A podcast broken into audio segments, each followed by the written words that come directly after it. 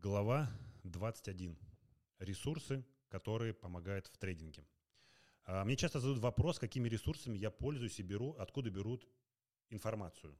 Собственно говоря, э, наверное, эту информацию вам лучше прочитать в книге, потому что э, мало кто воспринимает англоязычные сайты на слух. Вот, но я попробую рассказать словами.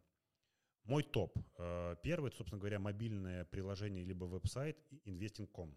Там кучу информации, кучу новостей, которые вы можете отслеживать. Там есть подсказки по каждым акциям, э, что с ней надо делать в краткосрочной, среднесрочной и долгосрочной перспективе.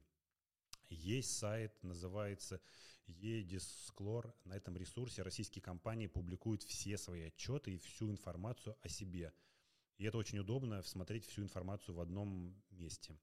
Есть сайт Smart Lab, и есть в нем есть раздел «Дивиденды». Там публикуются дивиденды российских компаний, выплаты дивидендов, даты закрытия реестра, э, дивидендные акции, даты отсечки. Если вы, например, решили собрать себе дивидендный портфель из высокодивидендных компаний, то вы можете найти те, там, найти те компании, которые платят самые высокие дивы. Есть сайты, где можно посмотреть количество шартистов, сидящих в той или иной акции. Вот.